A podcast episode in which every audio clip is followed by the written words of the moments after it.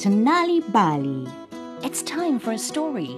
A time where we can journey to many places and meet different faces. Blue Bottle and Bee by Peter Grobela.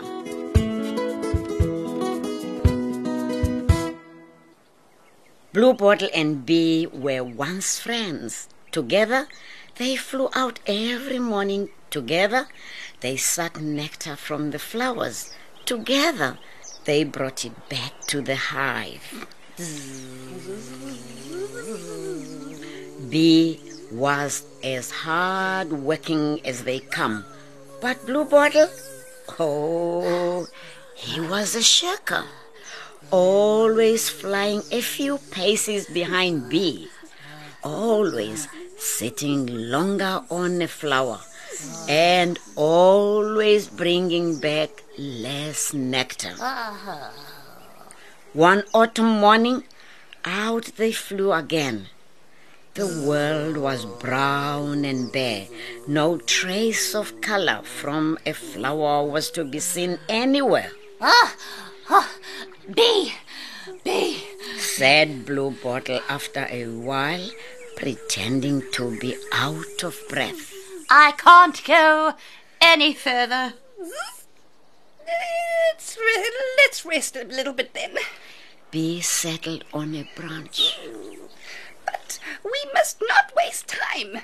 The days are getting short, and we have far to go. Ah, yes. Sighed Blue Bottle. We have a hard life, forever having to find food to take back to the hive for the little ones. Just look at Fly. He sits sunning himself all day. When he gets hungry, he quickly slips into man's house and stuffs himself. Fly is clever. He knows how to get man to do his work for him. We are the stupid ones. We work for ourselves, for man as well. Our pantry's scarcely full before man empties it again. What nonsense you talk.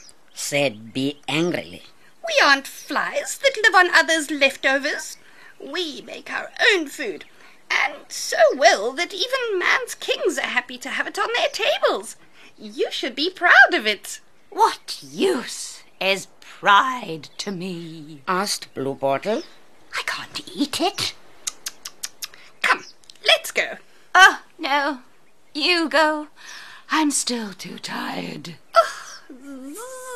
Scarcely had Bee gone when Blue Bottle flew off too.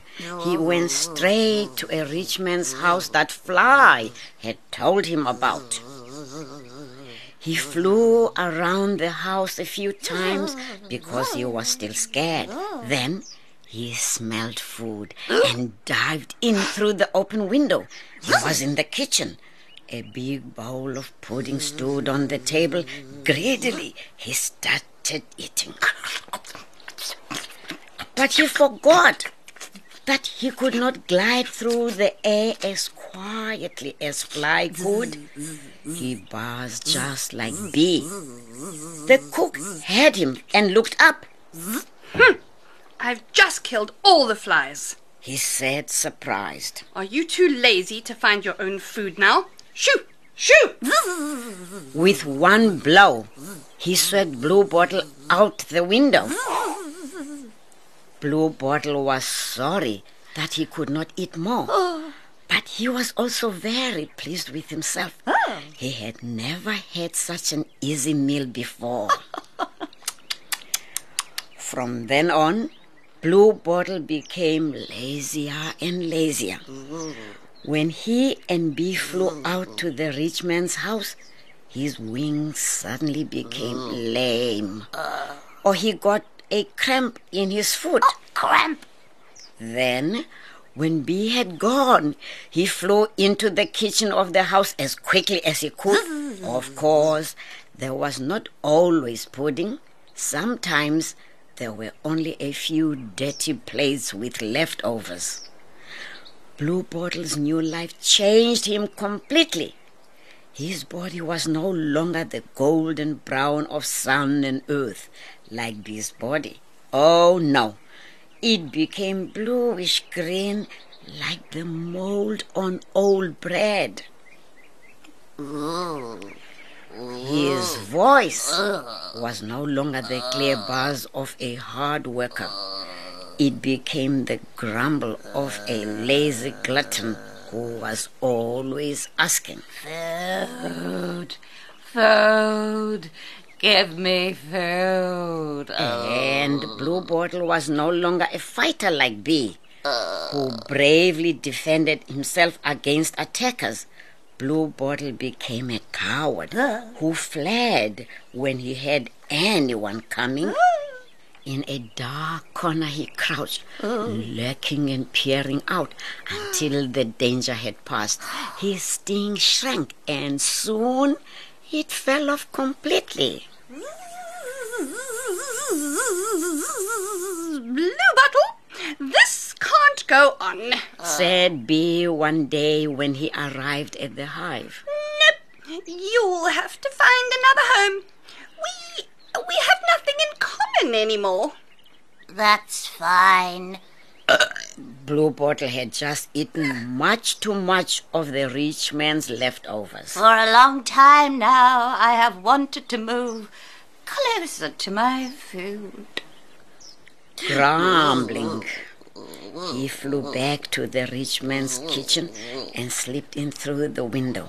He crept in high against the cornice under the ceiling and settled himself for the night. He was half asleep when something moved next to him. It was a fly, Welcome, Blue Bottle. said Fly. Uh, but uh. Blue Bottle only groaned. He was too tired to answer. Uh. And so it came about that bees today still make food fit for kings, while Blue Bottle blue flies must be satisfied to lick the poorest man's plate.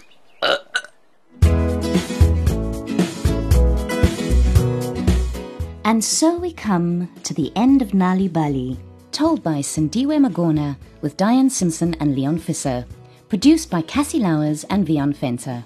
Did you know reading and telling stories to children at home can help them become better learners at school? Stories also show children how different characters deal with challenges in everyday life. If you would like more stories to read to children, or for your children to enjoy on their own, visit www.nalibali.mobi on your cell phone, where you will find stories in various languages for free. You'll also find tips for reading and sharing stories with children to grow their potential. Look out for the Nal'ibali newspaper supplement with great stories and activities available in major newspapers. You can also find Nal'ibali on Facebook. Story Power. Bring it home.